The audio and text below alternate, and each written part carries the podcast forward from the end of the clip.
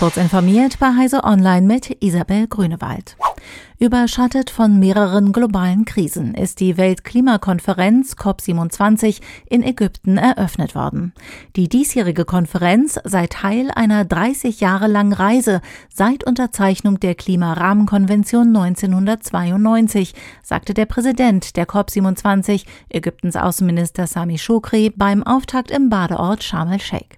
Aus den zerstörerischen Klimaereignissen in Pakistan, Afrika, Teilen Europas und Amerika müssten Lehren gezogen werden.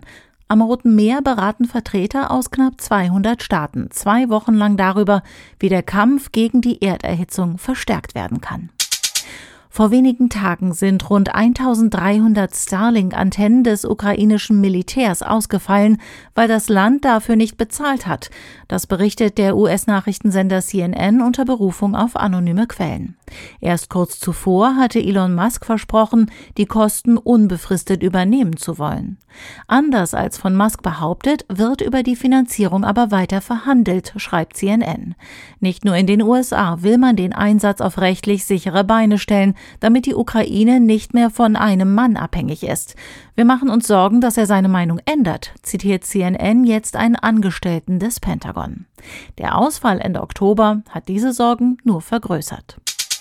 Das IT-Security-Unternehmen Sophos warnt vor betrügerischen E-Mails, deren Urheber das Durcheinander um die Twitter-Übernahme durch Elon Musk für Phishing-Kampagnen missbrauchen wollen. Insbesondere steht der blaue Haken im Zentrum der Masche, der bislang verifizierte Konten auszeichnete und nun für 8 US-Dollar an jeden Zahlungswilligen verramscht wird. Sophos geht davon aus, dass die Phishing-Wellen die aktuellen Preise adaptieren und auch die Themen etwas variieren, etwa indem sie Einladungen zu frühzeitigen Anmeldungen versenden, Hilfe zur Übernahme von existierenden Kontonamen versprechen oder zu frühzeitiger Voranmeldung für Zeiteinsparungen drängten. Kurz vor Weihnachten kämpft Apple weiterhin mit schweren Lieferproblemen bei den zwei beliebtesten iPhone-Modellen des Jahres. Sowohl iPhone 14 Pro als auch iPhone 14 Pro Max werden weniger häufig gefertigt als von dem Konzern gewünscht. Die Produktion des taiwanischen Auftragsfertigers Foxconn im chinesischen Zhengzhou werde aktuell von Covid-19-Einschränkungen beeinträchtigt, teilte Apple mit. Diese könnten auch den Eingang von Bauteilen ins Werk unterbrechen. Für die Kunden werde das längere Wartezeiten bedeuten. Diese und weitere aktuelle Nachrichten finden Sie ausführlich auf heise.de. Werbung.